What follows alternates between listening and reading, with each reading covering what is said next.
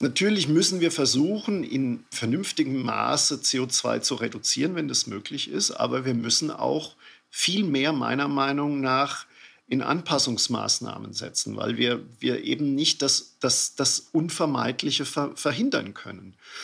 Das ist meiner Meinung nach eine viel konstruktivere Herangehensweise, als jetzt zu versuchen, mit aller Gewalt in Deutschland die Emissionen runterzuprügeln. Dora Held trifft. Ein Podcast von DTV Audio. Es ist wieder soweit, Podcastzeit. Und dieses Mal etwas anders als sonst. Wir reden zwar auch über ein Buch, aber wir reden auch nochmal darüber oder vor allen Dingen endlich mal darüber, wie man in diesen Zeiten einigermaßen einen kühlen Kopf behält. Das fällt mir nämlich gerade schwer. Und dafür habe ich eingeladen Vince Ebert, den großartigen Vince Ebert. Hallo, du bist in Wien, ich bin in Hamburg, aber 2023 geht alles auch so und wir sehen uns ja, sogar. Fantastisch, ich freue mich. Hallo. Äh, ich glaube, dass jeder dich kennt. Ich sage trotzdem mal, du bist diplomierter Physiker, äh, warst Unternehmensberater. Äh, übrigens auch, das hat mich begeistert, bayerischer Meister im Beachvolleyball. Ja. Das habe ich noch irgendwo her, gelesen. Respekt. das ist ja egal, aber du bist seit 25 Jahren Comedian äh, und schaffst es, den Leuten auf der Bühne wissenschaftliche Zusammenhänge äh, begreiflich zu machen. Ähm, bist gerade mit deinem Programm auf Tour. Ähm, Make Science Great Again und hast mal gesagt, ein vergnügtes Hirn lernt besser und deswegen ist es alles so leicht zu verstehen, wenn du was erzählst und deswegen habe ich dich mal eingeladen, weil du mir ganz viel erklären sollst. so, ich kann mir die Gäste aussuchen. Ich fange direkt an. Du hast mal in einem Interview gesagt, deine größte Stärke ist, dem Zeitgeist gegenüber stets skeptisch zu stehen. Und du hast ein Buch geschrieben, dein aktuelles Buch Lichtblick statt Blackout, warum wir beim Weltverbessern neu denken müssen. Um mich rum sind gerade nur Weltverbesserer. Warum, was hast du gegen die Weltverbesserung? Ich habe überhaupt nichts gegen Weltverbessern. Also ich, äh, die Welt zu verbessern ist ja irgendwie ein, ein, ein ehrbares und hehres Ziel. Äh, weshalb ich das Buch geschrieben habe. Äh, es äh, ist eigentlich, hat mehr den Grund, dass wir versuchen wollen, die ganze Welt zu retten von Deutschland aus und gleichzeitig Probleme haben, einen Flughafen zu bauen oder ein Mautsystem zu äh, installieren. Das heißt also, wir haben so wahnsinnig hohe Ansprüche ähm, und kriegen oftmals die einfachen kleinen Dinge nicht hin. Und deswegen ist mein Plädoyer im, in den Programmen oder auch im Buch, dass wir mit mehr Pragmatismus und mehr Rationalität die Sachen angehen, als mit zu viel Wunschdenken und zu viel Naivität und vielleicht auch mit zu viel, ich sage jetzt mal, moralischem Größenwahn die Sachen angehen. Mhm. Du bist ja keinesfalls jemand, der irgendwie sagt, ach, das ist alles gar nicht so schlimm. Und es gibt auch keinen ähm, kein Klimawechsel und keine Klima, ähm, keine, kein Klimaproblem, was sich Menschen gemacht ist. Das ist ja völlig alles klar.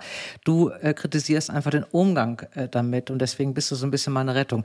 Man wird im Grunde also mir geht es im Moment so, dass man ähm, umgeben ist von einer äh, Welt und von Schlagwörtern und von Geschichten und es gibt keine Sortierung mehr. Es geht vom Klimakipppunkt zu Lastenrädern, von Wärmepumpen zu Weltklimarat, von Energiedichte zur Grundlastfähigkeit. Es geht um vegane Ernährung, es geht um 1,5 Grad, es geht um Kommunikation und Medien und keiner blickt mehr durch.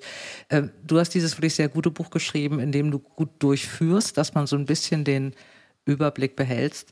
Ähm, und hast es ein bisschen eingeteilt in drei Mythen. Dein Mythos eins ist der Wissenschaft folgen. Man soll es mhm. ja tun. Man soll ja eigentlich der Wissenschaft folgen. Ja, also äh, Absolut. Man soll äh, als, als Physiker, als Naturwissenschaftler, du hast es ja genau gesagt, also äh, bezweifle ich natürlich, ne, denken Menschen macht einen Klimawandel. Äh, äh, ich zitiere auch im Buch ganz oft den Weltklimarat, ich zitiere renommierte Klimawissenschaftler. Also das ist ja alles Quatsch zu sagen, äh, das es alles nicht und, äh, oder es ist alles halb so schlimm. Darum geht es überhaupt nicht. es geht eigentlich erstmal, weil du diesen Mythos, wir müssen der Wissenschaft folgen, angesprochen hast, geht eigentlich erstmal um den Grundgedanke, was ist Wissenschaft eigentlich? Was kann Wissenschaft eigentlich? Und Wissenschaft erklärt erstmal nur, wie bestimmte Zusammenhänge funktionieren. Nicht mehr und nicht weniger. Wissenschaft sagt aber nicht, was wir als Gesellschaft tun sollen, um auf diese Phänomene irgendwie einzugehen. Also ganz banal gesagt, ein, ein, ein Kernphysiker der kann dir relativ klar und, und äh, exakt ausrechnen, wie viel Energie durch eine Kernspaltung frei wird. Aber er macht mhm. eigentlich keine Aussagen darüber, ob Kernenergie jetzt gut oder böse ist oder ob wir das machen sollten oder nicht machen sollten. Das ist ein gesellschaftspolitisches Thema. Und die Diskussionen in Deutschland, die vermischen sich immer so. Also, dass man auf der einen Seite ein wissenschaftliches Faktum nimmt, das ist das eine, die Klimaforschung, aber die Klimapolitik, wie wir als Gesellschaft, welche Maßnahmen wir ergreifen sollen, das ist verhandelbar, das ist total subjektiv und wir sehen das ja auch weltweit. Die Chinesen haben eine andere Klimapolitik als wir Deutschen, die Dänen haben eine andere als die äh, Amerikaner. Das heißt also, da, da, und da gibt es auch kein richtig oder falsch, da gibt es eine, eine gesellschaftliche Basis, die das verhandelt. Was machen denn zum Beispiel Dänen anders oder ähm, Finnen, ich denn da ja, also die, Buch das Beispiel der Finnen. Was, was läuft da anders? Ähm, die haben ja, Physik ist ja, ja Physik. Also, also, die Finnen zum Beispiel, die finnischen Grünen, die da, äh, die in Finnland mhm. auch sehr stark sind, die sind inzwischen die größten Treiber für Kernenergie beispielsweise. Äh, weil die sagen, äh, das sagt auch übrigens der Weltklimarat, äh, Kernenergie produziert grundlastfähigen Strom, also permanent verfügbaren Strom, äh, auf einer CO2-armen oder nahezu CO2-freien äh, Art und Weise. Und deswegen hat äh, die Europäische Union ja Kernenergie sogar auch als, als eigentlich als nachhaltige Energieform gesehen. Äh, ich will jetzt überhaupt nicht darüber diskutieren, ob man pro oder gegen Kernenergie ist, aber das zeigt einfach nur, mhm. dass es schon bei Nachbarländern äh, unterschiedliche Auffassungen gibt. Und äh, wir in Deutschland oder bestimmte Kreise in Deutschland tun so, als ob es nur eine einzige äh, richtige ähm, Herangehensweise an dieses Problem gibt. Und das stört mich massiv. Und wenn du halt eben sagst, da gibt es auch andere Maßnahmen, da wirst du halt von bestimmten Kreisen sofort in so eine in so eine amoralische Ecke gestellt. Also so, äh, als, so als ob man, so als ob einem die Zukunft des Planeten egal wäre, wenn man, wenn man bestimmte Maßnahmen kritisch sieht. Hm. Das ist, was ist das Problem dabei? Ist es, das ist bei mir irgendwie auch immer die Frage, ist es wirklich diese, wie ich finde, unfassbar schlechte Kommunikation der Politik im Moment? Also ob das jetzt dieses Heizungsgesetz war oder auch das äh, Weiterlaufen oder Abschalten der letzten beiden Atomkraftwerke, ich fand, das war ja unfassbar desaströs kommuniziert, die ganze Geschichte. Ist es das? Oder sind es die sozialen Netzwerke, wo es sich, wo da so eine Halbwissensstimmung sich da so aufbaut und man entweder total dafür oder total dagegen ist? Also das Thema existiert ja schon schon schon schon sehr lange, schon seit schon mhm. Jahrzehnten. Also wie, also in Deutschland. Also ich bin ja sehr viel unterwegs äh, weltweit. Ich war ja in Amerika. Äh, ich reise viel und es gibt eigentlich keine Industrienation, äh, die so moralisch über, die, über das Thema Klimawandel und Energieversorgung spricht. Und zwar schon seit, seit Jahren, Jahrzehnten schon. Ähm, also gerade zum Beispiel die, die, die, die, äh, die Kernenergie äh, wird in keinem anderen Land so auf so einer moralischen Ebene diskutiert. Also das gibt natürlich auch in Amerika eine Anti-Atomkraftbewegung oder in Frank sogar in Frankreich, äh, wo die Zustimmungswerte sehr groß sind.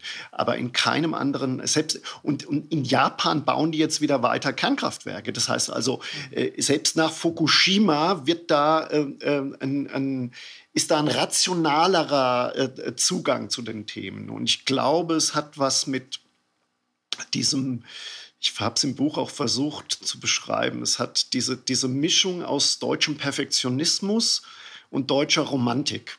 Also äh, 19. Jahrhundert, der Wald wird beseelt, und, und dieses, dieses wahnsinnig romantische Herangehensweise an alles, was mit Natur und was mit Umwelt zu tun hat und gleichzeitig dieses perfektionistische, äh, wenn wir uns was in den Kopf gesetzt haben, dann ziehen wir das zu 100 Prozent durch, äh, ohne Rücksicht auf Verluste. Äh, und in dieser Kombination, glaube ich, befinden wir uns gerade. Und das hat eben zur Folge meiner Meinung nach, dass wir uns jetzt gerade in so einem ich sage jetzt mal, ökologischen, ähm, ähm, energiepolitischen Tunnelblick befinden, weil wir uns ganz, ganz schwer mhm. tun, äh, wenn ein theoretisches Konstrukt nicht funktioniert oder sich äh, in der Praxis, in der Umsetzung als, als nicht ganz ganz okay erweist, tun wir uns wahnsinnig schwer, eben mit diesem perfektionistischen Ansatz einen Schritt zurückzutreten und zu sagen, wir müssen jetzt mal neu denken. Mhm. Das hast du ja ähm, in einem Buch auch in einem etwas anderen Zusammenhang geschrieben, aber ich fand es immer ganz gut, dass du sagst, man hat ja irgendwie auch so eine Vollkasko, ja. äh, einen Vollkasko-Anspruch. Und da hat es das Beispiel gebracht bei ähm, der AstraZeneca-Impfung äh, während Corona, dass das 30 Tage ausgesetzt genau. wurde, weil es die Möglichkeit gab, dass man, äh, was waren das, äh, was konnte man bekommen? Also irgendwelche, Nebenwirkungen und sowas. Also, ab 30, äh, also wir ich. sind mhm. wahnsinnig schlecht generell, der Mensch ist wahnsinnig schlecht in ja. Risikoabschätzung. Also wir, wir mhm. über- oder wir unterschätzen Risiken grundsätzlich. Also wir fürchten uns mhm. vor äh, äh, vor, vor, vor äh, also wir haben keine Probleme, Cholesterin zu essen und, und äh, irgendwie Motorrad zu fahren, aber gleichzeitig fürchten wir uns vom Fliegen, obwohl Fliegen nachweislich die äh, risikoärmste äh, äh, Art ist zu reisen. Also das heißt, wir sind da sehr emotional bei der Sache. Das kannst du auch grundsätzlich nicht abstellen. Wir Menschen sind nun mal fünf Millionen Jahre Entwicklungsgeschichte, emotionale Wesen. Wir sind mit Bauch gesteuert. Ich habe auch Emotionen. Selbst als Physiker hat man Emotionen. Und äh, bei der Risikobewertung ist es eben oft so, dass Statistik oftmals entgegengesetzt zu unserem Bauchgefühl funktioniert. Wir haben ein schlechtes oder ein gutes Gefühl und die, Stati die Statistik sagt was ganz anderes. Und weil wir eben Steinzeitmenschen in Hugo Boss Anzügen sind, äh, und die Emotion der unmittelbarere äh, und, und, und stärkere Impuls ist, glauben wir eher der Emotion als den Zahlen. Mhm. Und das ist schwierig, das ist, äh, das ist weltweit ein Phänomen, das du beobachtest, dass sich die Leute vor falschen Risiken fürchten. Ähm, aber in Deutschland äh, ist das halt eben mit dieser Emotionalität äh, vielleicht auch sehr stark und aber, aber auch gleichzeitig absurd, weil wir sind ja auch ein Volk von Ingenieuren und von Denkern, ähm, aber gleichzeitig eben auch in dieser wahnsinnigen romantischen Art und Weise gefangen, alles was, wie gesagt, um dieses Thema Umwelt und Natur und, und Klima äh, zu tun hat. Mhm. Du hattest es in dem Buch, weil du gerade sagtest, wir sind äh, ähm, eine Welt von Ingenieuren. Deutschland ist ja immer so ein Forscher- und Ingenieur, so eine, Klientel gewesen und waren die großen Entwickler. Ähm, und trotzdem machen es jetzt andere. Du hast in Mythos 2 ist bei dir gewesen, in diesem Buch, oder ist bei dir, diese Welt wird immer schlimmer. Das wollte ich zum Schluss nochmal machen. Aber ähm, im, zweiten, im zweiten Mythos, im dritten Mythos sagst du, Klimaschutz ist der Megatrend. Und das ist ja auch diese Geschichte. Es gibt eigentlich äh, unglaublich viele Technikleute, es gibt viele Ingenieure, es gibt viele Forschungsgeschichten in Deutschland und trotzdem sind, äh, ist den meisten Leuten nicht der Unterschied klar zwischen Klimaforschung und Klimapolitik und keiner kann mir erklären, was ein Klimakipppunkt ist und es weiß auch keiner genau, äh, was eine Grundlastfähigkeit ja. ist, wenn man das in einem allgemeinen, im allgemeinen ähm, Gespräch mit Freunden jetzt mal macht oder so. Warum ist das so? Warum gibt es eine Gruppe von Leuten, die darüber diskutiert, die aber mir das eigentlich auch nicht richtig erklären können? Ja, weil, weil, weil wir alle, weil, weil es natürlich ein hochkomplexes Thema ist, erstmal. Energieversorgung mhm. ist wahnsinnig schwierig, komplex. Also wenn du dich mit Leuten unterhältst, äh, die für die Wartung der Netze verfügbar sind. Also äh, in Europa gibt es ein paar tausend Leute, die, die 24-7 nur dazu da sind, dass das Netz nicht zusammenbricht. Das ist ein hochkomplexes Thema. Äh, das ist viel zu, zu, zu äh, komplex und viel zu kompliziert, um sich da jetzt bei Lanz oder bei Anne Will in die Sendung zu setzen und dann über 50 äh, Hertz und die Schwankungen zu diskutieren und über die Kirchhoffsche Regel. das ist alles wahnsinnig, wahnsinnig ähm, ja, sch schwierig und, und schwer zu vermitteln in, in erst mhm. recht in 30 Sekunden, wo du mal kurz äh, äh, in einer Talkshow mal was erklären sollst. Dazwischen kommst. Genau. genau. Und deswegen neigen wir alle, wenn wir uns nicht auskennen, zu einer einfachen Lösung oder zu, das, zu einer Simplifizierung. Wenn ich meinen Ökostrom kaufe, äh, dann wird alles gut. Wenn ich Papierstrohhalme benutze, dann rette ich die Welt.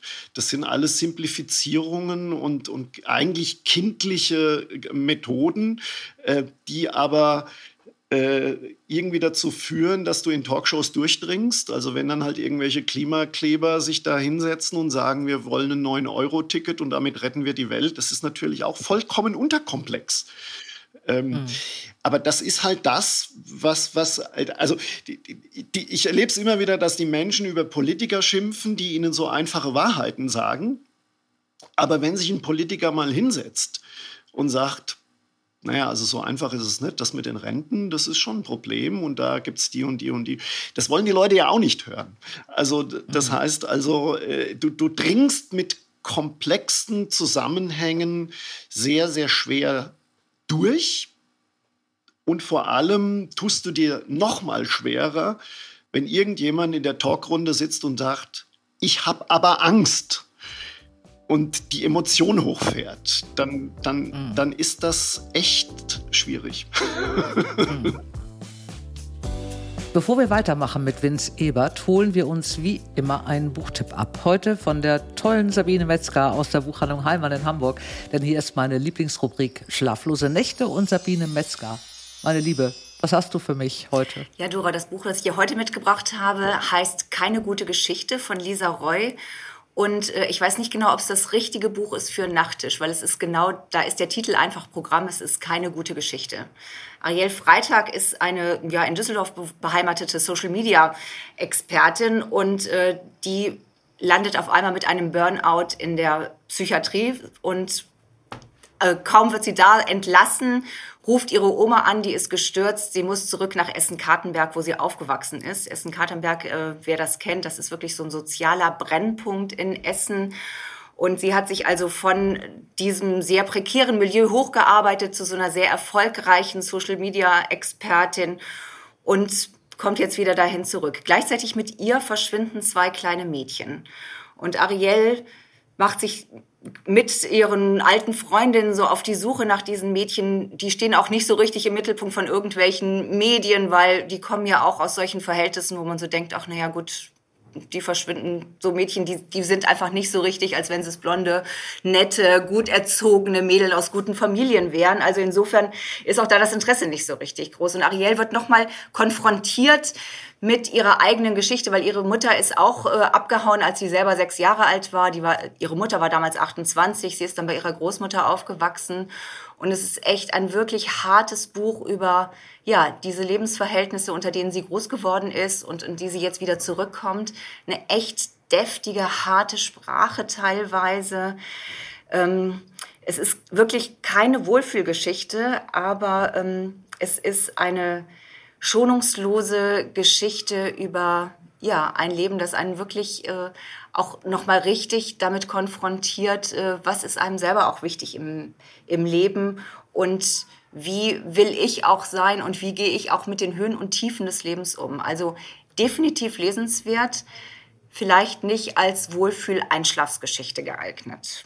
Das muss es also, ja auch nicht immer sein. Man will ja auch einfach nur mal schlaflos durch einen Text durchkommen. Ganz äh, genau. ohne sich immer unbedingt ja. wohlfühlen zu müssen. Ist übrigens der Debütroman von Lisa Roy. Vielleicht sollte ich das noch erwähnen. Mhm. Ähm, und dafür wirklich, also aus meiner Perspektive echt gelungen. Und unbedingt lesen und wunderschön gestaltet. Also bei Rowold erschienen ist ein richtiges Hardcover, aber in dieser quadratischen Form ein, finde ich, sehr schön gestaltetes Titelbild und mit Lesebändchen. Also macht sich auch hinterher im Bücherregal sehr gut. Sehr gut. Lisa Roy, keine gute Geschichte bei Rowold. Äh, Sabine, ich werde es dir berichten, äh, wie schlaflos es mich gemacht hat und wie unglücklich ich hinterher war. Wobei unglücklich ist man, glaube ich, gar nicht sogar vielleicht äh, so ein bisschen nee, aufgeregt oder so nein, oder nein, nachdenklich. Genau. Ich danke ja, dir mal was ganz anderes. Ähm, Dankeschön. Ich werde berichten. Sehr gerne. Und viel Spaß bald. beim Lesen. Dankeschön. bis dann. Tschüss. Und jetzt geht's weiter mit Vince Ebert. Du hast zitiert Greta Thunberg, die irgendwann mal gesagt hat, ihr sollt in Panik. Ich will, ja. dass ihr in Panik geratet. Das hast du ähm, schwer angekreidet, was auch völlig richtig ist. Und äh, du hast auch eine Untersuchung in deinem Buch, dass ich glaube jetzt seit in den letzten zehn Jahren die Angststörungen bei Jugendlichen, glaube ich, auf 39 Prozent ja. äh, gestiegen sind. Also im Grunde hat jeder dritte oder vierte Jugendliche Angst vor der Zukunft. Ähm, das ist so. Und äh, jetzt, deswegen wollte ich mit dir mal in Ruhe reden und das mal wirklich in, in, in, in, in einem kühlen Kopf irgendwie besprechen. Es ist ja so, da, da, muss man, da sind wir uns ja einig, dass es jetzt nicht so einfach wird, einfach zu sagen, wir machen jetzt nur noch erneuerbare Energien, äh, schalten Kohle und ähm, Atomkraft ab und machen ein bisschen früher das Licht aus und fahren weniger Auto und dann wird schon. Sondern du sagst ja ganz klar, das kann so nicht funktionieren. Ähm, wie werden da die nächsten Jahre sein? Also die die, äh, die unbequeme Nachricht ist, dass wir natürlich äh, die CO2-Produktion weltweit und wir müssen uns CO2 weltweit angucken, weil das bringt überhaupt nichts, das lokal zu sehen. Also beim Umweltschutz macht es Sinn, äh, lokal die Probleme anzugehen. Also Deswegen war Umweltschutz in den letzten 50 Jahren ja so ein Erfolgsmodell. Du hast, einen, du hast einen verdreckten Fluss gehabt, äh, ein Chemiewerk, das dafür verantwortlich ist. Dann machst du eine Auflage, baust ein Klärwerk hin und dann ist der Fluss sauber. Feierabend. Deswegen mhm. war Umweltschutz relativ einfach umzusetzen mit einem mhm. politischen Willen. Beim Klimaschutz hast du das Problem, dass du das entweder global löst oder gar nicht. Ähm, und wir sehen einfach, dass sich trotz 30 Jahre mittlerweile immer stärkerer Bemühungen um den Klimaschutz, zumindest von den westlichen Industrienationen, äh, die CO2-Produktionen und Emissionen ständig nach oben gehen. Und das hat vor allem was mit zu tun, weil natürlich in den letzten 20 Jahren die Schwellenländer ähm, massiv an Wohlstand zugenommen haben. Was ja im Grunde genommen äh, erstmal was Positives ist. Also, mhm. äh, dass halt irgendwie China es geschafft hat und, und Indien und Bangladesch und Pakistan in den letzten 20 Jahren unfassbar viele Leute aus der bittersten Armut rauszubekommen. Ähm, das hat aber äh, natürlich zur Folge, wenn eine Gesellschaft reicher und wohlhabender wird, dass sie natürlich einen größeren Energiehunger hat und einen größeren Ressourcenbedarf. Das ist einfach, das ist einfach eine, eine, eine das ist doch ganz klar. Und deswegen gehen die, Emo äh, die, die Emotionen, sage ich, die Emissionen, gehen die Emissionen äh, nach oben. Ähm, ja. Und das wird auch noch so weitergehen. Das heißt, wir müssen uns zwangsläufig auf einen wärmeren Planeten einstellen. Wir müssen uns auf, auf steigende äh, CO2-Emissionen äh, einstellen. Die, die äh, Internationale Energieagentur, eigentlich so eine der renommiertesten Läden, die Kalkulationen macht, die sagt, 2000, selbst 2040 werden noch mindestens 75 Prozent der Primärenergie fossil hergestellt werden. Das liegt einfach mit ganz, ganz vielen Notwendigkeiten und, und, und äh, zwangsläufigen Bedingungen zusammen. Und deswegen ist mein ähm, äh, Appell oder äh, das erstmal zu akzeptieren, das ist schwer zu akzeptieren, und dann zu sagen, was können wir denn tun? Natürlich müssen wir versuchen, in in vernünftigem Maße CO2 zu reduzieren, wenn das möglich ist. Aber wir müssen auch viel mehr meiner Meinung nach in Anpassungsmaßnahmen setzen, weil wir, wir eben nicht das, das, das Unvermeidliche ver verhindern können. Und äh, das ist meiner Meinung nach ein viel konstruktiverer, eine viel konstruktivere Herangehensweise, als jetzt zu versuchen, mit aller Gewalt in Deutschland die Emissionen runterzuprügeln.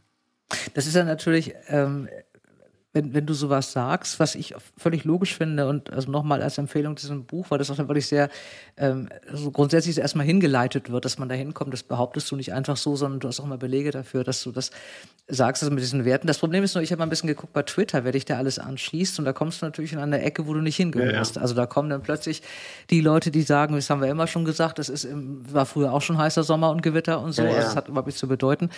Und es gibt keinen Klimawechsel, genau wie es eben auch alles mögliche andere nicht gibt, äh, was die ähm, Freunde der AfD da erzählen. Du kommst natürlich so ein bisschen in die Gefahr, dass du da reinrutscht. Also in diese Sache, dieses, ach, ist alles Quatsch und diese Klimaterroristen, ja, was ja. die da machen, die jungen Leute oder so, ja. das ist ja alles Blödsinn.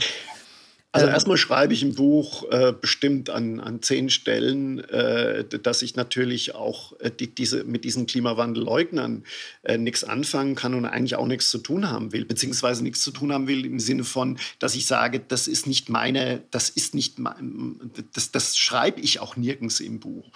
Mhm. Und es ist meiner Meinung nach ein kollektives Versagen der etablierten Parteien, die dieses Thema komplett tabuisiert haben dass natürlich die Leute, die das kritischer sehen mit der Energieversorgung und mit dem, den, den, dem Umgang mit, der, mit den Klimaschutzmaßnahmen, dass die automatisch ähm, in so eine, in so eine äh, dubiose Ecke gerückt werden oder dann irgendwann mal vielleicht sogar sagen, wenn, wenn keine etablierte Partei ähm, wenn, wenn, die sich, wenn die sich alle die Ohren zuhalten und die Augen zumachen, dann ist es mir doch scheißegal, dann wähle ich halt AfD. Das heißt also, äh, für mich ist, ist die, die Tatsache, dass, die, dass Parteien wie die AfD so einen Zulauf bekommen, meiner Meinung nach zum großen Teil ein massives Versagen der etablierten Parteien, die äh, diese, diese Thematik einfach nicht realistisch sehen oder angehen und alle versuchen, irgendwie da wegzudrücken. Das ist ein großes, großes Problem der Demokratie, meiner Meinung nach. Jetzt sind wir bei einem ganz anderen Thema, aber es, äh, dass, man, dass man letztendlich die Zweifler und die durchaus ähm, Menschen, die in einem wissenschaftlich-demokratischen, freiheitlich-demokratischen Rahmen argumentieren, ähm, bewusst oder unbewusst in so eine Schmuddelecke drängt. Und, mhm. ja, wobei das ist ja dann nicht nur ähm, das Versagen der etablierten Parteien, das auch, aber es ist natürlich auch so, dass die AfD ja zum Beispiel, wenn es damit anfängt, nicht eine einzige Lösung haben. Natürlich, also natürlich. also nur, sie holen ja nur ab. AfD und dann kommt auch noch mal zu, also es ist ja, sie mögen ja auch, also es geht ja nicht nur ums Klima, sie finden ja auch Ausländer furchtbar. Es ist ja eigentlich alles. Corona gibt es nicht. Genau, das also ist für mich ist die AfD nein, ja weiß, auch ich dein Buch gelesen, Thema, genau. weil, weil, sie natürlich auch keine, genau. keine, keine Lösungen gibt äh, und, und aus, aus, aus bestimmten ethischen Gründen sowieso nicht. Ähm, mhm. Aber das ist, die, das ist das Resultat, dass viel, ich kenne ich kenn einige Leute, genau. die, die, die, ja. die, ich, die ich sehr, sehr schätze und die sagen, ist jetzt, jetzt ist für mich mir der Ofen aus, dann wähle ich die mhm. halt. So. Und das ist natürlich nicht in Ordnung. Also, was heißt, ja, es ist, aber ähm, ja, es ist, ich. Es ist schon dieses, also äh, in Bremen, ich habe lange in der Nähe von Bremen gewohnt, eine Stadt, die ich sehr liebe, ich bin Werder Bremen-Fan, gibt es jetzt auf einmal diese, Bur diese Wutbürger ja. da, die sich jetzt wählen lassen, weil die AfD so dämlich war, das so hinzukriegen. Äh, man, das, natürlich ist es ein Protest, natürlich haben die Leute keine Lust mehr, äh, aber es ist nochmal eine andere Geschichte und ich komme nochmal wieder so ein bisschen auf dieses Erklären des Themas. Also nehmen wir mal die Heizung. Ähm, äh, natürlich, wenn ich dir jetzt folge, äh, kann man eben sagen, ja, es muss was gemacht werden, es muss energetisch gemacht werden, es müssen andere Heizsysteme her oder so, auch wenn wir nichts gegen die insgesamte CO2-Belastung tun können. Äh, aber was, was mich so umtreibt, und da verstehe ich nicht, dass es muss ja auch Wissenschaftler geben innerhalb einer Regierungskoalition, dieses Thema Wärmepumpen und Heizung. Warum ist da eine Partei oder warum ist eine Regierung so unfähig, dass mir so zu erklären oder meinen Eltern so zu erklären, dass dann nicht über eine Boulevardzeitung gleich die Panik äh, gestochen werden kann, dass man wirklich jede Rentnerin ihr Haus verliert, weil sie es nicht mehr bezahlen kann. Kannst du mir das also, erklären? Ich kriege ja durch dieses Buch und durch den Erfolg von diesem Buch ja relativ viele E-Mails von auch von Bundestagsabgeordneten, von unterschiedlichsten Parteien. Und äh, ich kenne zum Beispiel in der FDP keinen einzigen Politiker, mit dem ich bisher gesprochen habe, also jetzt in, der, in, den, in den höheren, die dieses Thema in irgendeiner, also die da die grüne Position einnehmen. Ähm, mhm. Mhm. Und gleichzeitig ähm, segnet man die Maßnahmen ab. Das heißt also, äh, im Endeffekt, ich, ich, jetzt sind wir jetzt voll in der Parteipolitik drin. Ich will jetzt auch nicht sagen, dass man, da, ich habe da versuch da immer relativ politisch neutral zu bleiben. Ich bin auch keiner, der dann irgendwie, ich bin weder Parteimitglied von irgendeiner Partei, noch, noch mache ich da große Veranstaltungen. Aber mir fehlt in Deutschland komplett, äh, dass es ein, ich sage jetzt mal, einen liberal-konservativen Gegenentwurf gibt den man auch, den man auch in, den, in, der, in, in, in diesem Hohen Haus des Bundestags auch wirklich debattiert und Positionen gegenüberstellt. Äh, mhm. Wenn ich bin so ein Kind der 80er, ich habe noch so mitgekriegt, wie, wie, sich damals irgendwie Brandt und Wehner und Strauß, was da los war, wie, wie da Positionen gegeneinander ähm, ausgetauscht wurden. Und das fehlt meiner Meinung nach in den letzten Jahren in Deutschland total. Also die Grünen kommen mit, mit allem mehr oder weniger durch. Wie gesagt, ich bin jetzt auch kein naja. Gegner der Grünen. Also äh, das ist eine hm. vollkommen legitime äh, äh, äh, Partei und, und das, was die fordern, ist natürlich auch vollkommen legitim. Darum geht es ja gar nicht. Aber es gibt eigentlich keinen Gegenentwurf von den etablierten Parteien, wo man sagt, äh, da gibt es wirklich einen Streit oder da gibt es einen Wettstreit von Ideen. Man, man, hm. also die, selbst die FDP macht halt das, was die, was die Grünen gerne auch wollen, halt nur mit ein bisschen weniger, ab, ein bisschen mehr abgepuffert. Und das ist kein Gegenentwurf mhm. für mich. Und äh, das fehlt für mich total, dieser, dieser, dieser generelle Streit um Ideen, in vielen anderen Themen auch, in vielen anderen Bereichen auch. Und dann macht man halt das, was derjenige tut, der am überzeugtesten davon ist und der keine Kompromisse macht. Und das ist meiner mhm. Meinung nach Feigheit. Ja, und das kommt auch noch mal zu. Es ist ja nun lange Jahre nichts gemacht ja. worden. Also in den letzten 20 Jahren wusste man, was, was irgendwann mal kommt, aber keiner hat es angefangen. Und ob das jetzt, keine Ahnung, Solargeschichten waren, die wurden wieder zurückgenommen. Es gab ja ein paar Sachen, die auf einem guten Weg waren und es wurde nicht mehr gemacht. Und es gab in der Entwicklung in einigen Geschichten auch nichts mehr. Und, und jetzt müssen, muss man halt was machen, weil, glaube ich, auch dieser Druck immer mehr kommt aus der Gesellschaft, von den, von den jungen Leuten. Und jetzt kommt dann einfach sowas, was nicht mehr erklärt wird. Und jetzt hat man eine Regierung und kann ohnehin nicht mehr so richtig offen streiten. Dann merkt man auch, dass es schief läuft. Und das nimmt einfach so ein bisschen die Naja, Zeit, der Druck ist ja eigentlich gar nicht da. Also, also, wenn du dir Umfragen anguckst, äh, was das, äh, das, sind, wie viel Prozent der Menschen sind wirklich für dieses äh, Wärmepumpengesetz? Wie viel Prozent sind ich sage jetzt mal ganz, ganz, so ganz, äh, ganz Themen, die gerade so, so politisch so hochgekocht werden. Wie viel sind fürs mhm. Gendern? Wie viel sind wirklich für, für, wie viel Prozent sind für einen Weiterbetrieb der Kernkraftwerke in dieser, in dieser harten Phase? Dann sind es enorme Zustimmungswerte, beziehungsweise dann, dann, dann sind zwischen 70 und 80 Prozent der Menschen wünschen sich was, was die aktuelle Politik derzeit nicht macht. Das heißt also, es ist, es ist ja schon eine, und das ist, auch das ist eine Gefahr, wenn, wenn eine Politik eigentlich Politik gegen die Mehrheit der Bevölkerung macht und das, und das immer weiter treibt, dann riskiert man eben, dass, dass die Leute nicht mehr an demokratische Prozesse glauben. Das ist schon klar. Aber ähm, wenn ich, also es ist ja so, dass Menschen ja grundsätzlich nicht gern Veränderungen mögen. Also so, und äh, wir sind Boomer-Generation. Boomer-Generation wollen es erst recht nicht. Also eigentlich soll alles so bleiben, wie es war, obwohl man weiß, dass es ja nicht so geht. Und ich meine, ist das nicht das Problem, dass man, wenn man jetzt so spät anfängt und dann plötzlich alles ändern will? Ja. Und das ist ja dann diese Geschichte. Es geht ja nicht nur um, um das, äh, wir reden jetzt nicht darum, dass dieser Ukraine-Krieg sowieso schon grauenhaft ist, dass auch noch dazu kommt, dass man eben merkt, dass diese Gasgeschichte einfach völlig nicht durchdacht war oder so ist ja die andere Sache. Aber es ist ja nicht nur die Energiekrise, die, die höheren Preise dann muss ich mich auch noch mit Gendern ja, und mit Lastenfahrrädern ja, und mit Tempo 130 und mit sonst was irgendwie beschäftigen. Es kommt ja alles.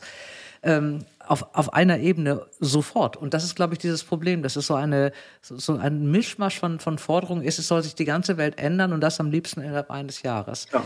Und das ist auch das, was die Leute Das ist das, was die Leute Das meinte ich vorhin mit der Kommunikation. Was die Leute auch mhm. irgendwie in dem Moment merken. Also ich, ich bleibe jetzt mal ganz bewusst bei, bei meinem Thema, wo ich mich auskenne, Energieversorgung. Genau. Äh, jetzt haben wir so einen kleinen Ausflug in die ganze Tagespolitik. Na, aber es gehört jetzt zu dieser Stimmungsgeschichte dazu. Also ich, äh, ich verstehe halt nicht und ich glaube, das verstehen mittlerweile auch äh, viele Leute nicht, warum muss man in einer Phase, wo wir, wo wir äh, aufgrund vielleicht von vielen Fehlentscheidungen der Vergangenheit energiepolitisch, wieso muss man jetzt Kernkraftwerke abschalten? Äh, die ja sowieso schon gebaut sind. Also das ist, es geht ja jetzt nicht darum, neue zu bauen, ähm, äh, son, und, und, und erstmal abzuwarten, äh, dass, sich, dass sich irgendwas im Bereich der Erneuerbaren verbessert. Also ich, ich schreibe im, im Buch, wir haben das, das Grundproblem, da sind wir bei diesem Thema Grundlastfähigkeit, das du angesprochen hast, das Grundproblem von Erneuerbaren, das sagt ja auch jeder, der für Erneuerbare ist, ähm, ist, dass sie halt eben nicht grundlastfähig sind. Das heißt also, du hast halt nur Sonne und, und, und, und, äh, und Windstrom, wenn die Sonne scheint und der Wind weht. Und wenn du halt dunkel und Grundlast heißt, ich brauche genau, den Speicher, und du, oder? Und wenn du, äh, wenn du sogenannte Dunkelflauten hast, also nachts mhm. oder wenn kein, wenn kein Wind weht, dann äh, und nur Wind und Sonne zur Verfügung hast, ein bisschen Wasser, in Deutschland hast du wenig Wasserkraft aufgrund der geografischen Lage, mhm. dann brauchst du eigentlich große Energiespeichersysteme, um diese Dunkelflauten abzupuffern. Und wir reden hier von Terawattstunden. Das heißt also, das sind 10 hoch 12 Wattstunden. Und wir können in Deutschland mit Pumpspeicherkraftwerken, mit Stauseen, das ist derzeit die einzige Möglichkeit, in großem Stil Energie zu speichern, können wir Gigawattstunden äh, äh, äh, speichern. Das heißt, wir können in Deutschland, selbst wenn alle Pumpspeicher voll sind, nur 40 Minuten lang Strom aus Speicherkraftwerken äh, liefern. Und das zeigt das ganze Dilemma. Und wir haben bisher noch technologisch ähm, und, und auch von der Idee her noch keine große Idee, wie wir im Terawattstundenbereich Strom speichern können. Das heißt also, erstmal müsste dieses Problem gelöst werden. Plus, dass es dann auch noch eine, eine, eine Stromtrassenproblematik gibt. Also der Strom muss ja dann auch irgendwie äh, äh, hintransportiert werden. Mhm. Das ist alles noch nicht gelöst und dann, dann, dann, schaltet man diese Kraftwerke ab, bevor man überhaupt dafür eine Lösung oder eine, eine, eine Realisation äh, gemacht hat. Und, äh, Aber jetzt mal, jetzt will ich die Frage an dich als Physiker, weil das ist auch eine Sache, die ich nicht verstanden habe. Ich habe irgendwann mal, es gab ja dieses Gesetz, dass sie abgeschaltet werden, und dann habe ich mal irgendwann gelesen oder in irgendeiner Talkshow gehört, es würde ja gar nicht so einfach gehen, es zu verlängern, weil man müsste ja neue Brennstäbe bestellen und und und, und das wäre gar nicht möglich. Das ist ein Quatsch. Das Stimmt ist ein das? totaler Quatsch. Also Westinghouse ähm, ähm, einer der großen Brennelementehersteller, äh, die haben sogar noch, äh, als die drei äh, Kernkraftwerke gelaufen sind, haben gesagt, wenn ihr, das zurück, wenn ihr den, den äh, Ausstieg rückgängig macht, können wir innerhalb von, normalerweise dauern Brennstäbe zu liefern 18 Monate, wenn du die bestellst. Und die mhm. sagen, die, die Lage bei euch ist jetzt so dramatisch, wir können die in sechs Monaten liefern. Das heißt also, da haben international sogar die, die, äh, die, die Firmen waren sogar kooperativ und haben gesagt, mhm. also wenn ihr das zurücknehmt, äh, wir, wir, wir beliefern euch da schnellstmöglich. Also das, das, da, da habe ich auch mit Leuten von, von, äh, von Kernkraftwerkbetreibern gesprochen, die mir das so versichert haben. Das heißt also, äh, da, da geistert auch viel viel Blödsinn irgendwie im Netz rum. Naja, das ist es ja, das meine ja, ich ja eben. Wenn man dann eben keine Ahnung ja. selber hat oder so und dann erzählt dann irgendein anderer, aber diese Kernkraftgeschichte wären ohnehin nur sechs Prozent des Gesamtenergievolumens ja. gewesen oder so, dann denkt man ja dafür der ganze Ärger. Ja, aber es ist halt eben nicht. grundlastfähiger Strom. Das ist, es wird ja, immer gesagt, genau. naja, mhm. wir, wir, wir importieren ja mehr Strom, als wir, expor, äh, wir, äh, wir exportieren mehr Strom, als wir importieren. Mhm. Das stimmt sogar. Das Problem ist aber, wir exportieren dann Strom, wenn er billig ist, auf dem internationalen Strommarkt, mhm. also in, in, im Sommer. Äh, das heißt, teilweise fahren die, die Franzosen im Sommer ihre Kernkraftwerke runter, weil sie den billigen Solarstrom von uns einkaufen. Mhm. Und wenn der Strom dann teuer wird, äh, im Winter, wenn eben kein Wind weht oder wenig Wind weht und keine Sonne scheint, äh, dann müssen wir den teuren äh, Atomstrom von Frankreich oder von Tschechien kaufen. Das heißt, äh, ähm, und damit hat die Bundesregierung ja auch kein Problem. Und das ist ja diese mhm. Doppelmoral. Wir schalten Kernkraftwerke ab, weil, weil wir sagen wollen, not in my backyard. Aber gleichzeitig sagen wir, na ja, also wenn wir halt ein Problem haben, dann muss schon Frankreich liefern. Damit, haben, damit hat Herr Habeck ja kein Problem dass er dann den bösen Atomstrom von den Franzosen kauft. Also man lügt sich da ja voll in die eigene Tasche. Ja. Was, was wäre denn die, die Alternative? Was, was soll er machen? Also ich habe das Gefühl, wir sind irgendwie so ganz festgefranst jetzt von einer Situation, wo ich gar nicht mehr weiß, wie man da rauskommt. Also es ist natürlich... Da kommt auch nochmal dazu, dass die Preise ja. ja. auch nicht, die werden ja in den nächsten Jahren jetzt nicht sinken. Also was ja auch der Unsinn ist, wenn es alle Leute eine Gasheizung ja, schnell ja. einbauen, das wird ja noch mal teurer. Also es bräuchte einfach, und das ist natürlich ein heiliger Wunsch, es bräuchte mhm. eine grundsätzliche andere Herangehensweise an Technologie und an Technologieoffenheit. Also ich habe es auch im Buch geschrieben, die Politik in Deutschland betreibt ja Zukunft nicht mit dieser ergebnisoffenen Haltung, wir machen jetzt mal ein paar Rahmenbedingungen und lassen den Ingenieuren, den Wissenschaftlern, den klugen Köpfen mal Freiheit rumzuspinnen und das zu tun, was sie können, ähm, zu versuchen, Lösungen zu finden.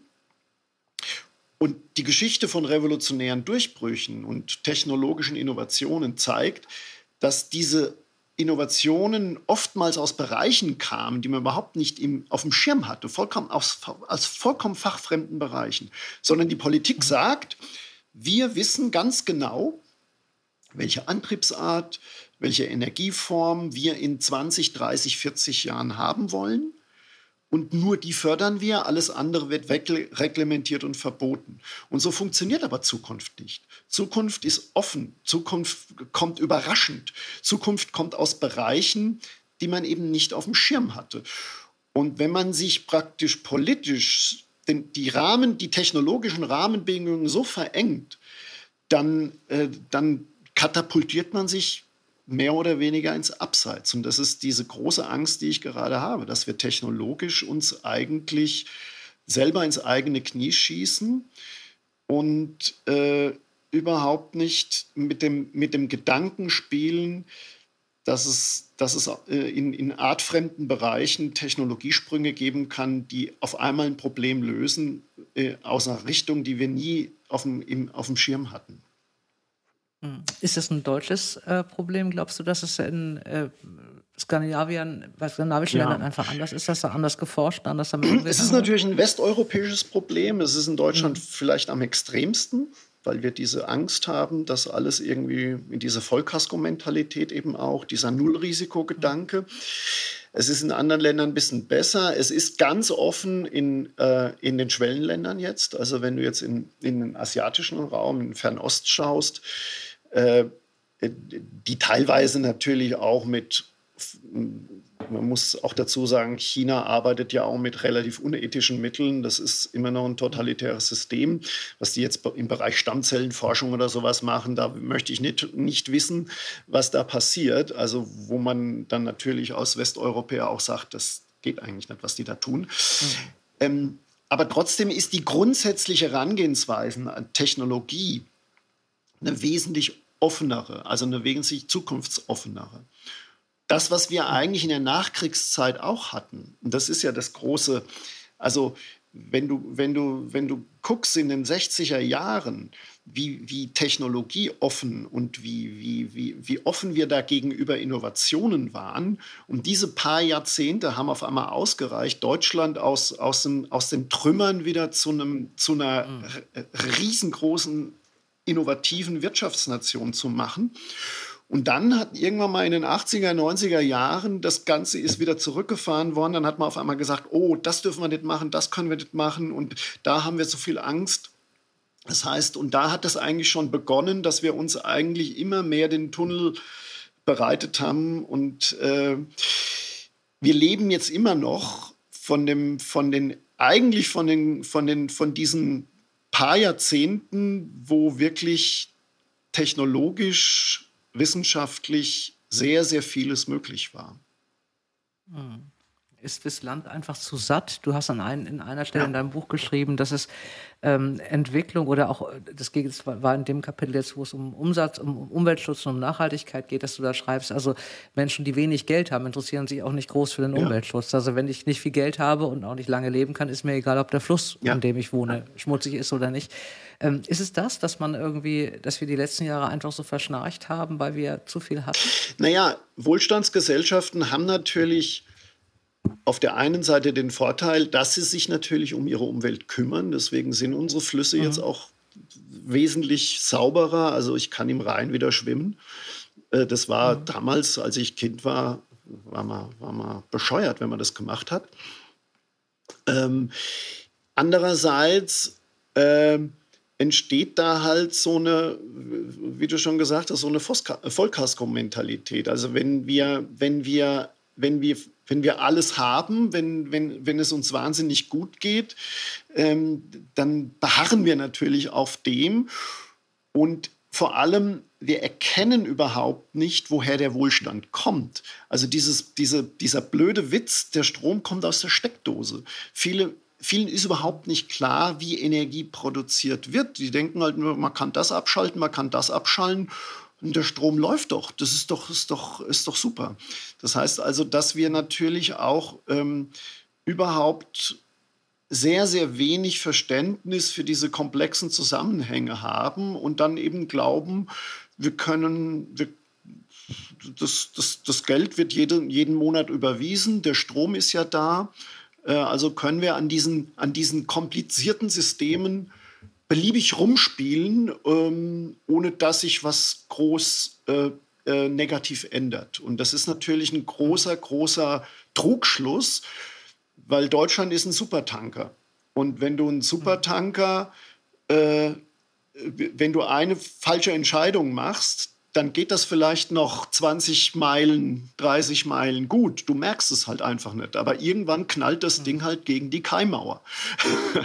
also ähm, das ist halt einfach ein, ein ja, also ich, ich plädiere da immer nur, ich versuche dann in meinen Büchern, in meinen Programmen so eine Sensibilisierung, wie komplex und wie kompliziert die Zusammenhänge sind, da so ein bisschen drauf hinzuweisen. Aber ach, das ist schwierig. Bis, ich hatte ja so ein bisschen die Hoffnung, dass du mich jetzt so etwas aufrichtest in meinem, in meinem Frust, den ich da so wirklich zweifelsohne gerade habe. Ähm, ich will da auch noch hin, dass ich, dass wir uns da gegenseitig ja. aufrichten. Du hast, äh, schreibst auch, du beschreibst auch ganz am Anfang, das geht jetzt wieder so in die Panikmache, die ich ja gar nicht will, aber mich hat das sehr beeindruckt, weil du es mal ausgeführt hast, was so ein ähm, Blackout einfach bedeutet. Mhm. Das heißt ja nicht, dass man, äh, dass der Fernseher ausgeht und man eine Kerze auf dem äh, Essenstisch stellen muss, sondern das heißt auch, ich bekomme wieder Geld noch eine ähm, medizinische Versorgung. Es geht wirklich nichts. Ja. Ich kann weder tanken, noch einkaufen, noch Geld überweisen, noch irgendwas machen, noch telefonieren. Es ist alles wirklich komplett abhängig heute von ja, Energien. Also die, die, ähm, die, Klospülung funktioniert nicht mehr, weil ja alles mit ja, elektrischen Pumpen funktioniert. Genau. Das heißt also, und du kannst halt, wenn ein System, wenn dieses System runtergefahren ist, du kannst es nicht wie ein Computer mal, dann dauert es halt irgendwie zwei, drei Minuten, bis das Ding wieder hochfährt, sondern wenn ein Netz mal, mal down ist, flächendeckend, dann braucht es Monate, Wochen teilweise, um das wieder hochzufahren. Mhm. Dazu wird es, ich will jetzt da nicht irgendwie irgendwelche Panik betreiben, dazu wird es meiner Meinung nach nicht kommen, weil das, ist, äh, das europäische Stromnetz, wie schon vorher gesagt, ist extrem gut gewartet wird. Wozu es aber kommt, das ist gerade auch der Fall zu Brownouts. Das heißt also, mhm. dass bei, bei Energiemangel ganz klar die energieintensiven Industriebetriebe runtergefahren werden. Äh, Eisenverhüttung oder Aluminiumbetriebe, Papierfabriken, mhm. die kriegen dann gesagt, ähm, die nächsten drei Tage wird nicht produziert. Da müsst ihr runterfahren, sonst ist äh, die, das Stromnetz in Gefahr. Und dann werden die natürlich entschädigt. Das heißt also, ähm, und diese Brownouts, die führen natürlich mittel- und langfristig zu, zu fatalen Bedingungen, weil da, dadurch verkraulst du natürlich Investoren, äh, Unternehmen. Mhm. Ähm, wir sehen das, das ist jetzt auch mittlerweile in die, in die Presse durchgedrungen, die BASF äh, baut ab, mhm. äh, baut ein Riesenwerk in China. Das heißt, es kommt dann zu einem zu einer Abwanderung von Industrie zu einer Abwanderung. Wir, wir haben einen enormen Braindrain in Deutschland. Deutschland ist die, die große Industrienation, die die größte Abwanderungsrate von hochqualifizierten Leuten hat. Was auch damit zusammenhängt, dass wir halt ganz viele Technologien verbieten oder reglementieren. Und das ist natürlich eine, eine Geschichte, die jetzt nicht so unmittelbar sichtbar ist, aber die so langfristige Folgen hat. Es, ich ich, ich, ich würde gerne was Positives sagen. ich mein, soll, ich, soll ich mal was Positives? Ich sage jetzt mal was Positives. Bitte. Also ja, das bitte, Tolle bitte. ist, Wir dass, dass, oder einigermaßen, was ich positiv sehe, dass inzwischen also als ich das Buch geschrieben habe, das kam jetzt im September raus, als ich es geschrieben habe, da waren so, das war so vor, vor eineinhalb Jahren, äh, wenn du da über diese Themen so diskutiert hättest, das wäre fast nicht möglich gewesen. Inzwischen hm. durch diese ganzen, ganzen Diskussionen über äh, Energiepreise, über Ukraine, über ein paar Fehlentscheidungen der, von, von der Regierung, wird jetzt selbst in den, in den sehr, sehr, ich sage jetzt mal, linksgrünen Medien durchaus darüber berichtet und es gibt auch kritische Berichte und es wird auch endlich mal wieder debattiert darüber. Vielleicht jetzt noch mhm. nicht in der Politik selbst, aber von äh, viele, viele Wirtschaftsführer, viele Meinungsbildner ähm, kommen aus der Deckung, die noch vor ein paar Monaten mir gesagt haben, ja, Sie haben ja recht, Herr Ebert, aber die gehen jetzt aus der Deckung und sagen, so geht es nicht weiter. Und ich meine, das ist schon mal ein wichtiger Schritt in einer demokratischen Gesellschaft, dass sich Leute, die wirklich von der Materie was verstehen, zu Wort melden und sagen, wir, wir, müssen da, wir müssen da was ändern und in die Diskussion gehen. Und das sehe ich schon als, ein, als einen wichtigen Schritt, der vielleicht meiner Meinung nach zu spät kommt, aber er kommt wenigstens. Ja, und es ist ja einfach, also ich glaube, es wäre viel, vieles auch einfacher oder es wäre auch mit, mit vielem einfacher umzugehen, wenn einfach diese Geschichten mal klarer kommuniziert ja, werden. Man kann, wenn man eben sagt, natürlich. Man kann, man kann den Leuten die Wahrheit zumuten. Hannah Arendt hat es, ja, glaube ich, glaub gesagt. Ich also die, mhm. ich meine, mhm. natürlich kriegt man nicht alle und viele werden einen dann auch irgendwie aus, aus unterschiedlichsten Gründen nicht zuhören wollen, aber die meisten Menschen, selbst die Mittelschicht, merkt jetzt mittlerweile, die Energiepreise gehen so hoch. Also das trifft jetzt, das trifft jetzt mittlerweile ganz viele Leute. Ähm, mhm. Und dadurch werden sie natürlich auch offener und, und, und, und wollen auch ein paar Zusammenhänge hören und wollen auch ein paar Alternativen. Mhm. Das ist ja, ich glaube, das ist das, das, das, das es ist ein Problem, dass wir natürlich technologisch äh, einen Tunnelblick haben, aber was ich als das wesentlich größere Problem sehe, dass wir so eine deprimierende Grundstimmung in Deutschland haben. Mhm. Dass viele Leute so eine, in so einer mentalen Rezension sind, dass sie sagen, was kommt denn, was kommt denn morgen wieder? Ich habe überhaupt keine Hoffnung mehr. Und ich finde, das ist eigentlich fürchterlich, dass man, dass man äh, dass viele Leute nicht mehr daran glauben, dass wir das Ruder rumreißen können oder dass es was anderes gibt. Und da müssen wir eigentlich wieder hin. Und da müssen wir Alternativen mhm. schaffen. Du machst das in deinem Buch ja so ein bisschen, also ich wollte jetzt auch nicht auf den ja. deprimierten Ast hier irgendwie aufhören. Es ist ja so, dass du durchaus ähm, Möglichkeiten auch aufführst und du, du stellst da Startups vor und Firmen vor, die da in der, in der, Forschung waren, was es alles gibt und dass es eben überall schon Anfänge gibt, nicht unbedingt in Deutschland, aber es gibt die äh, und dass man es machen kann. Ich glaube, was, also was dazu führt, ist auch, ja, ich glaube auch vor anderthalb Jahren wäre das noch schwieriger gewesen mit der Diskussion um dieses Buch. Ich glaube auch, dass auch die Letzten begriffen haben, dass es natürlich nicht so sein wird, dass man, wenn man so ein bisschen Nachhaltigkeit macht und weniger T-Shirts kauft und sein Auto verkauft und so, dass davon nicht die ja. Welt zu retten ist, die man auch nicht retten kann und wir schon gar nicht. Und ich glaube, dass diese Moral ist einfach dass, dass die nicht reicht. Ja. Also mich moralisch zu fühlen und alles richtig zu machen und nicht mehr zu fliegen und kein Fleisch mehr zu essen und all das, was man ja machen, nicht mehr machen soll. Und dann habe ich das Gefühl, ich habe alles dafür getan. An mir liegt es jetzt nicht und muss ja dann irgendwie, habe jetzt ja gelernt in den letzten anderthalb Jahren, dass es dann doch daran, also dass ich einfach gar nichts tun mhm. kann. Also, oder dass es gar nicht so auffällt. Ähm, was glaubst du, ähm, was, oder was, was erzählst du dieser neuen Generation, dieser jungen Generation, die auch sicherlich bei dir mal auf den Veranstaltungen ist, äh, wollen die das wirklich aufgedröselt haben oder wollen die einfach Recht behalten? Weil ich diese Haltung, ihr habt alles versaut, was wir hier ausbaden müssen, mittlerweile auch ein bisschen nervig finde, ehrlich gesagt. Es ist ja auch eine Minderheitsmeinung. Das ist ja, wir sehen ja immer nur in den Medien diese, diese Leute aus der letzten Generation. Und ich meine, zähl mal zusammen, wie viele da, wie viele das sind. Das ist, das ist nicht, das ist nicht das Gros der jungen Leute.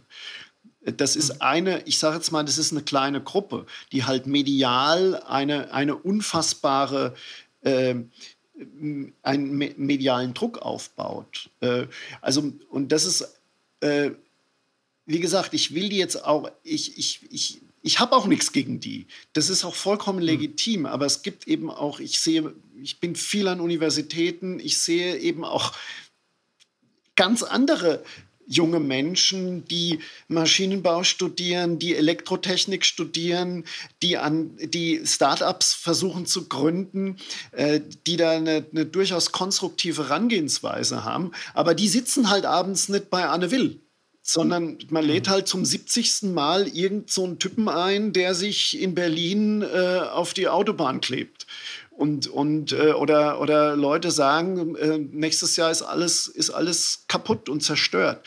Das heißt also, es existiert halt auch medial so eine totale äh, Fokussierung auf dieses Thema ja.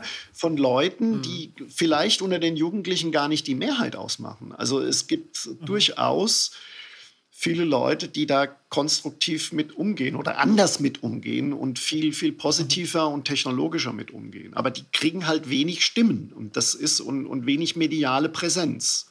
Das finde ich sehr schade. Ja, sind eben nicht so laut. Ja. Du forderst Pragmatismus in deinem Buch, auch an die nachfolgende Generation. Und du sagst eben auch, es gibt, es kann nicht sein, dass man jetzt nur noch da, und du erklärst es eben, du, du legst vor, und das ist noch keine Behauptung, du gehst ja wissenschaftlich ran.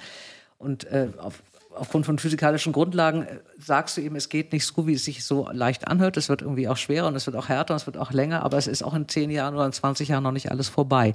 Also um ja. auch positiv zu enden.